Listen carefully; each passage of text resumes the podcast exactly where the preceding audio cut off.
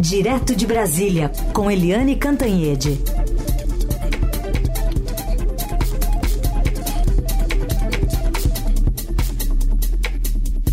Oi, Eliane, bom dia. Bom dia, Raíssa Carolina, ouvintes. Bom dia, Eliane, bem-vinda. Vamos nos aprofundar aqui nesses dados do, do anuário, né, do Fórum de Segurança Pública, que trouxe diversas abordagens. Um, uma delas é o maior registro de, de número de estupros da história no ano passado, ano de eleições. No total, 74.930 vítimas, seis em cada dez vítimas tinham menos de 13 anos, mais de 80% do total eram menores. Violência doméstica também cresceu no país no ano passado. Destaque para o estado do Amazonas, com salto de 92%. Racismo também cresceu 68%. E aí, quando a gente tenta encontrar alguma, algum refresco nesses dados, essa notícia de que caiu o número de mortes violentas no cômbito geral, né? É, exatamente. Né? No cômputo geral, o... houve uma queda. 2022 você teve no Brasil 47.508 casos, é o menor número da última década.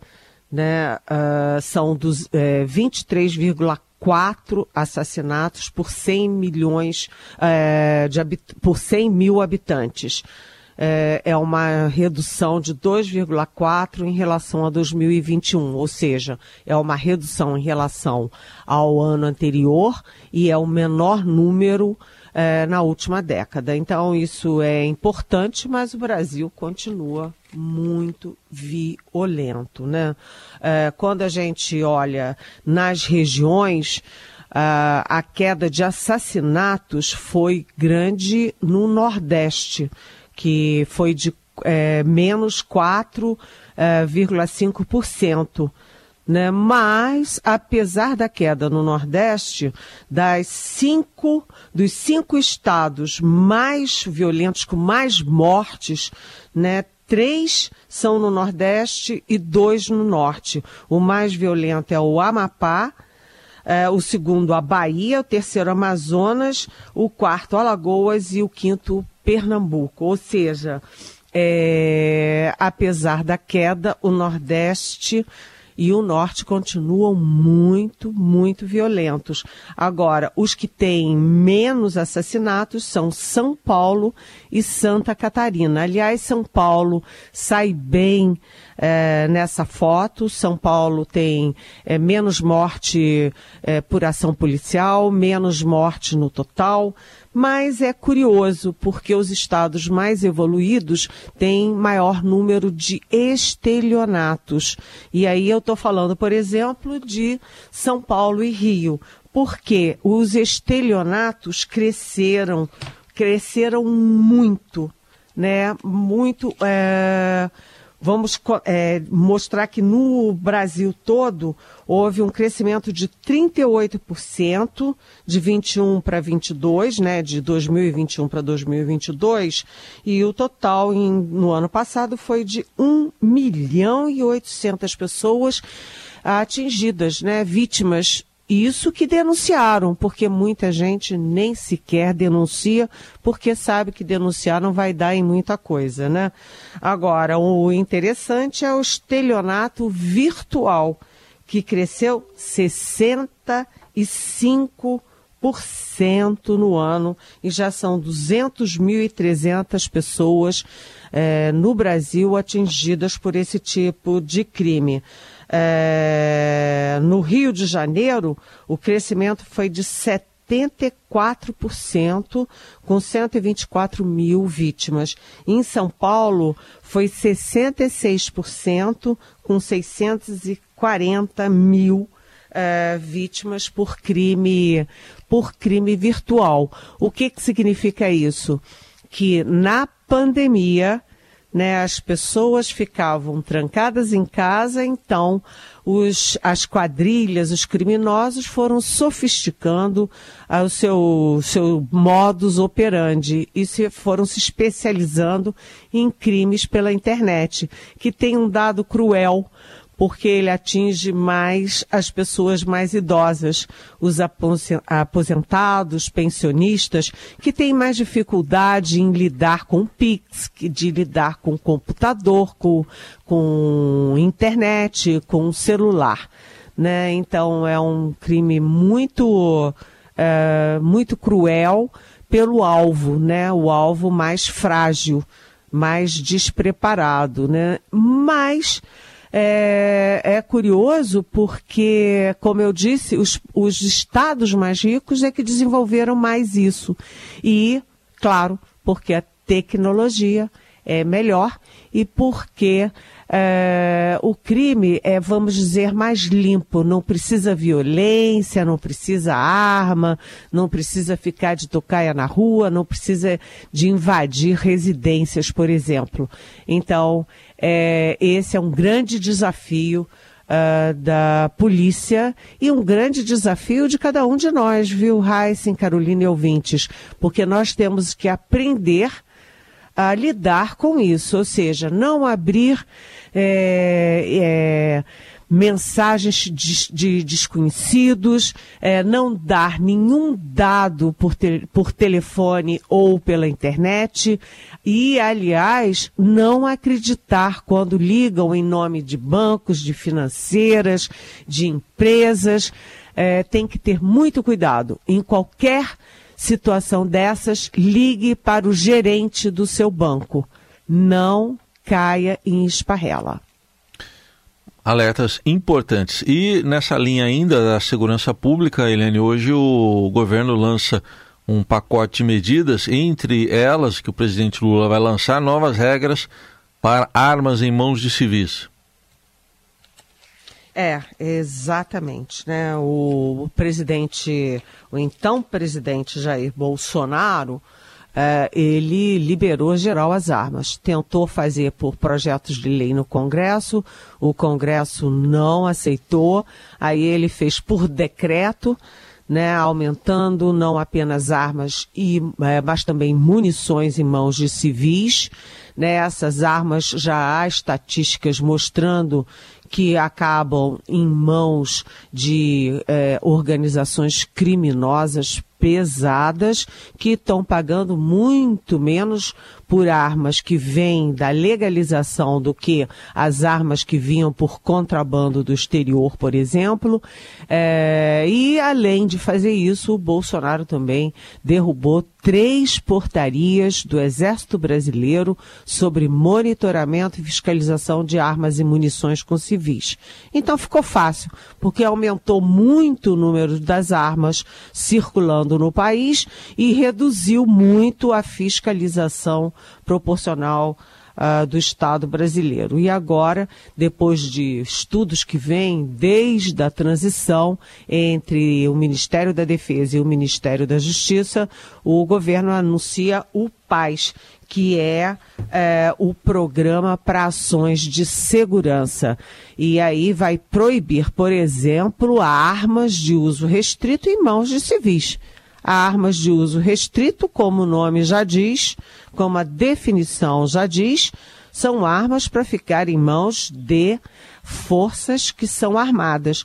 É, forças de policiais civis, policiais militares, aeronáutica, marinha, exército. Não é para ficar por aí em mãos de civis. Aliás, a gente acabou de comentar o mapa da violência, o anuário sobre a violência no Brasil e 76,5% dos assassinatos são por arma de fogo.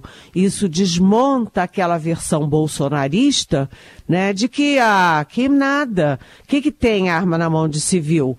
Porque quem quer assassinar assassina com faca, com mão, com qualquer coisa. Mas olha, quase 80% dos assassinatos são por arma de fogo. Então, arma mata, arma é perigosa, arma em mão de civil despreparado é, aumenta suicídio, aumenta feminicídio, aumenta assassinatos em residências e também acidentes que, por exemplo, atingem os filhos de quem tem armas. Então, é, vamos ver como é que vai ser esse anúncio de hoje, gente. Boa, vamos aguardar a agenda às 11 da manhã.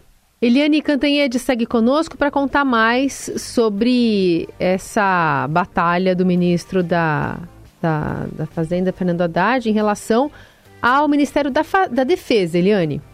Pois é, é, foi uma guerra, assim, é, de um contra todos, porque o Ministério da Defesa, o uh, comando do Exército Brasileiro, uh, o Ministério de Relações Exteriores, uh, o assessor internacional da presidência, Celso Amorim, todos estavam a favor da venda das armas para dos blindados Guarani para a Argentina por uma questão estratégica. Primeiro, na defesa e no exército, o interesse era de, enfim, reforçar a defesa, a, a indústria de defesa nacional. Né? E do outro lado, o lado diplomático, de aumentar a aproximação com a Argentina. Agora, o Fernando Haddad, que tem ganho todas, né? Ele é um vitorioso do governo. Ele não é de gritar, não é estridente, não é de falar bobagem, mas ele vai, conversa daqui, conversa dali, se aproxima da direita, da esquerda, do centro e ele mostrou para o presidente Lula: olha, o presidente, é muito difícil fazer essa operação. E olha, é, como é que o senhor vai anunciar isso para a população brasileira? A Argentina é um país que está numa baita de uma crise, uma crise que é econômica, é política e é social e vai fazer o que com blindados? Né? vai fazer o que com isso? Além disso, a Argentina não tem dinheiro nem para cuidar dos problemas internos gravíssimos, né? Vai ter dinheiro para pagar blindado tanque para o Brasil? Né? E se não tem dinheiro para pagar, também não tem avalista, não tem garantia. E aí uh, a ideia era o seguinte: vender 156 é, blindados do tipo Guarani, que são produzidos pela empresa privada Iveco aqui no Brasil, Iveco Defesa, e depois tem que ter uma garantia. E aí, como a Argentina não tem garantia, é, porque ninguém acredita na capacidade de pagamento da Argentina, o Brasil é que daria essa garantia. E aí tentaram o BNDES, tentaram o Banco dos BRICS, que agora é presidido pela ex-presidente brasileira Dilma Rousseff, e tentaram o Banco da Patagônia, que tem sede na Argentina, mas que tem como acionista majoritário o Banco do Brasil. E o Haddad o tempo inteiro dizendo: olha, esse negócio não vai dar certo, porque é uma operação é, difícil de justificar do ponto de vista técnico e mais difícil ainda de explicar para a opinião pública. Como é que você comunica ao povo brasileiro que o Lula está é, financiando venda de blindados para a Argentina em crise? E, além de tudo, a, o que o presidente da Argentina, Alberto Fernandes, que já veio quatro vezes ao Brasil e nesse semestre, né, no semestre que passou, o que o Alberto Fernandes argumentava é que a crise da Argentina foi causada por quatro anos de, de problemas climáticos e que agora tudo seria diferente. Sabe aquela música daqui para frente tudo será diferente? Pois é. Só que a gente está vendo o que está acontecendo no sul do Brasil, que passou até por um ciclone, né? E a gente sabe que o que acontece no sul do Brasil é o que acontece também com o clima na Argentina. Além disso, o El Ninho vem feroz e está apenas começando.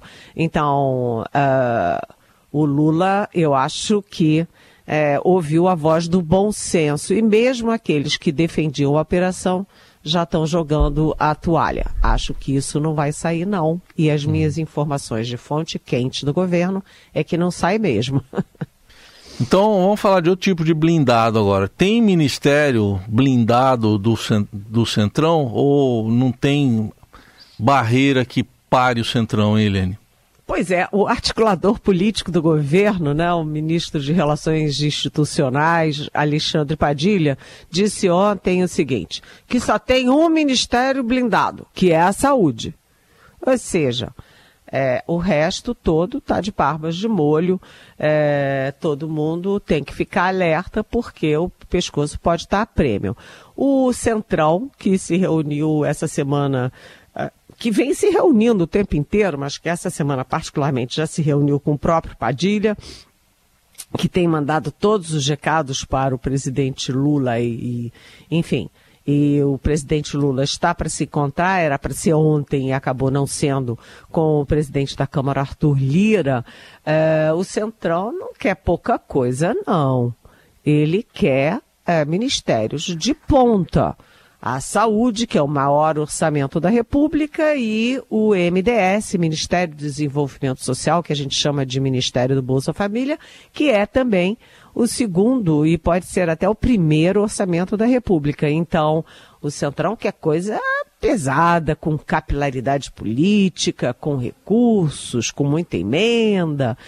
E o governo está ali é, tentando baixar um pouquinho a expectativa é, do Centrão. Quando eu falo de Centrão, eu estou falando de PP, o partido do uh, próprio Arthur Lira, presidente da Câmara, e o Republicanos, que é o partido do, por exemplo, Tarcísio Gomes de Freitas, governador de São Paulo.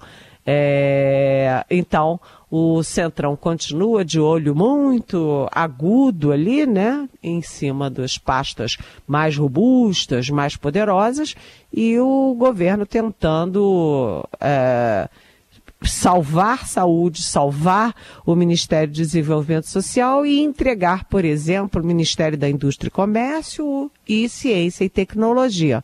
Mas não é só isso não, né? É, vamos ver como é que fica. Bom, Eliane, para a gente fechar, queria puxar ainda o assunto do PL, né, Partido Liberal, partido do presidente, do ex-presidente Bolsonaro, mas que não gostou, não está afim de liberar é, deputado fazendo L, né? Vazando para foto com, com, o presidente Lula, enfim, quis dar uma lição, é, talvez para até servir de repercussão para quem esteja se aproximando muito, muito do governo petista? Pois é, é, o PL, né, o presidente do PL, Valdemar Costa Neto, é, decidiu expulsar o deputado Yuri do Paredão, que tirou foto fazendo L, foto com Lula, foto com o ministro do Lula, uh, e aí foi punido. Punido exemplarmente. Por quê? Porque qual é o medo do PL? O medo do PL é que haja uma debandada uh, de ex-bolsonaristas, inclusive, para o colo do presidente Lula, para o colo do governo. Então, foi uma punição exemplar que serve de alerta, mas eu não sei se vai dar certo, não. Porque dos 99 deputados do PL, 20 votaram pela reforma tributária. Não é pouca gente, não. Não é um, dois, três, não. É, foram 20 deputados votaram com o governo e com a reforma tributária. Primeiro. Segundo, né, é, o próprio é, o próprio líder do partido tem é, conexões, tem pontes com o Palácio do Planalto, frequenta o Palácio do Planalto, o Altinês Cortes, e inclusive já foi do PT lá atrás um dia. Então, o que que o PL está vendo? O PL está vendo que a sua força foi o Bolsonaro em 2022, mas Bolsonaro hoje não tem cargo, não tem caneta, não tem emenda, não tem orçamento secreto e não tem nem capacidade de elegibilidade, não tem elegibilidade. Então, o que que os é, deputados, senadores do PL estão olhando? Estão olhando lá na frente. Estão olhando a eleição do ano que vem, estão olhando as suas perspectivas políticas. Se a economia dispara e a economia está dando passos largos de recuperação. Né? A gente está vendo queda de, de inflação, perspectiva de queda dos juros, aumento da previsão do PIB, aumento de empregos. Tudo isso vai gerando um ambiente positivo, um ambiente político positivo para o Lula. E isso é um chamariz para a oposição. Só para concluir, depois que PP e republicanos já estão com um pé dentro do governo Lula, o PL está se coçando também e muita gente do PL também para fazer o L, né, gente? Hum, vamos continuar acompanhando. Eliane Cantanhede conosco sempre a partir das 9 horas da manhã. Segunda-feira está de volta. Bom fim de semana. Até lá. Bom fim Tchau. de semana. Beijão.